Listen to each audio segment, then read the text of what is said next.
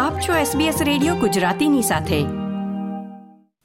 નમસ્કાર, બુધવાર એકત્રીસ ઓગસ્ટ બે હજાર બાવીસના મુખ્ય સમાચાર આપ સાંભળી રહ્યા છો નીતલ દેસાઈ પાસેથી SBS ગુજરાતી પર.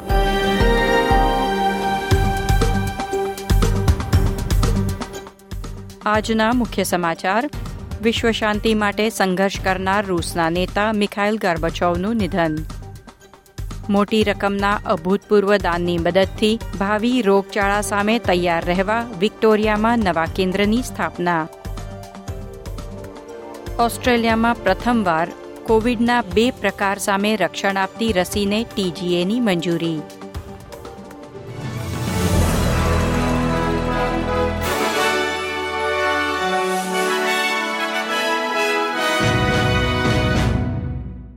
પ્રસ્તુત છે સમાચાર વિગતવાર. ભૂતપૂર્વ સોવિયત સંઘના નેતા મિખાઇલ ગાર્બચોવનું એકાણું વર્ષની વયે નિધન થયું છે. ગોર્બચોવે ઓગણીસો પંચ્યાસીમાં સત્તા સંભાળી, તત્કાલીન યુએસએસઆરને વિશ્વ માટે ખોલી નાખ્યું અને ઘર આંગણે અનેક સુધારા રજૂ કર્યા. તેમને એક એવા નેતા તરીકે યાદ કરવામાં આવે છે, જે અમેરિકા અને રશિયા વચ્ચેના શીત યુદ્ધનો શાંતિપૂર્ણ અંત લાવી શક્યા. અમેરિકાના તત્કાલીન પ્રમુખ રોનાલ્ડ રેગને અણુશસ્ત્રોની હોડમાં ઉતરેલા અમેરિકા અને રૂસ પર રોક લગાવવા બદલ શ્રી ગર્બચાવનો આભાર માન્યો હતો. ભવિષ્યના રોગચાળા માટે વિશ્વને વધુ સારી રીતે તૈયાર કરવા માટે મેલબર્ન ખાતે એક નવા સેન્ટરની સ્થાપના કરવામાં આવશે. ગ્લોબલ સેન્ટર ફોર પેન્ડેમિક થેરેપ્યુટિક્સની સ્થાપના માટે કેનેડાના ઉદ્યોગપતિ દ્વારા ઓસ્ટ્રેલિયન તબીબી સંશોધનમાં નોંધાયેલું સૌથી મોટું દાન કરવામાં આવ્યું છે. કેનેડિયન પરોપકારી અને ઉદ્યોગપતિ જેફરી કમિંગે સંશોધન કેન્દ્રની સ્થાપના માટે મેલબર્ન યુનિવર્સિટીને અઢીસો મિલિયન ડોલરનું દાન આપ્યું છે અને વિક્ટોરિયન સરકાર આગામી દસ વર્ષમાં કેન્દ્રને પંચોતેર મિલિયન ડોલરનું યોગદાન પણ આપશે. Global centre for pandemic therapeutics શરૂઆતમાં પીટર ડોહથીસ ઇન્સ્ટિટ્યૂટ ફોર ઇન્ફેક્શન એન્ડ ઇમ્યુનિટીમાં ખોલવામાં આવી રહ્યું છે. જ્યાં જીવન બચાવી શકે તેવી દવાઓ અને સારવારનો ઝડપી વિકાસ કરવામાં આવશે. ઉદ્યોગપતિ જેફરી કમિંગે ભંડોળ પૂરું પાડવા વિશે કહ્યું કે તેનો ઉદ્દેશ ભવિષ્યના રોગચાળાની અસરને ઘટાડવાનો અને વૈશ્વિક સ્તરે વધુ સ્થિતિસ્થાપકતા બનાવવાનો છે. ઓસ્ટ્રેલિયાના તબીબી નિયમનકારોએ ઓમિક્રોન વેરિયન્ટ સામે રક્ષણ આપતી કોવિડ નાઇન્ટીન રસીને માન્યતા આપી છે. થેરેપ્યુટિક ગુડ્સ એડમિનિસ્ટ્રેશને મોડેનાની બાયવેલન્ટ કોવિડ વેક્સિનને કામચલાઉ મંજૂરી આપી છે, જે ઓસ્ટ્રેલિયામાં તેના પ્રકારની પ્રથમ રસી છે.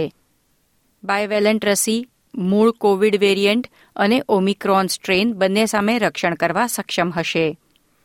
રસી અઢાર વર્ષથી વધુ ઉંમરના લોકોમાં બૂસ્ટર તરીકે ઉપયોગ માટે મંજૂર કરવામાં આવી છે અને પ્રારંભિક બે ડોઝ અથવા અગાઉના બૂસ્ટરના ઓછામાં ઓછા ત્રણ મહિના પછી આપવામાં આવશે. Australian technical advisory group on immunisation ATAGI દ્વારા નવી રસી માટેની અંતિમ મંજૂરી હજી બાકી છે. ન્યૂ સાઉથ વેલ્સ ટ્રેનના મુસાફરોને ફરી એકવાર હડતાલના કારણે વિકલ્પો શોધવાની સલાહ આપવામાં આવી હતી. એક મહિનાથી ચાલી રહેલ રેલ કામદારોની હડતાલની કાર્યવાહીના ભાગરૂપે ટ્રેન ડ્રાઈવરોએ વિદેશી બનાવટની ટ્રેનો ચલાવવાનો ઇનકાર કર્યો હતો. જે ન્યૂ સાઉથ વેલ્સમાં ટ્રેન કાફલામાં લગભગ સિત્તેર ટકા ટ્રેનો છે. રેલ, ટ્રામ અને બસ યુનિયનના રાજ્ય સચિવ એલેક્સ ક્લાસન્સે હડતાલનો બચાવ કર્યો છે અને કહ્યું કે દસ વર્ષ સુધી સરકાર સામે રજૂઆતો કરી છે, પરંતુ સરકાર તેમને સાંભળતી નથી, તેથી હવે રેલ કામદારો પાસે ધીરજ ખૂટી ગઈ છે. ખેલ સમાચારોમાં Australian superstar golfer Cameron Smith સત્તાવાર રીતે વિવાદાસ્પદ લીવ ગોલ્ફ સિરીઝમાં જોડાયા છે. લાંબા સમયથી સાઉદી સંસ્થાના સમર્થન સાથે ઊભી થયેલી ટુર્નામેન્ટમાં તેમના જોડાણ વિશે શંકા સેવાઈ રહી હતી. બ્રિટિશ ઓપનના વિજેતા અને વિશ્વમાં બીજા નંબરના પીજીએ ખેલાડી કેમરન સ્મિથ વિવાદાસ્પદ નવી ગોલ્ફ સિરીઝમાં જોડાનાર સૌથી ઉચ્ચ કક્ષાના ખેલાડી છે. નાણાં વિષયક સમાચારોમાં એક ઓસ્ટ્રેલિયન ડોલરની કિંમત છે. અડસઠ પોઈન્ટ સાત અમેરિકી સેન્ટ અને ભારતીય ચલણમાં ચોપન રૂપિયા અને તોતેર પૈસા. આ સાથે આજના સમાચાર સમાપ્ત થયા. આ પ્રકારની વધુ માહિતી મેળવવા માંગો છો?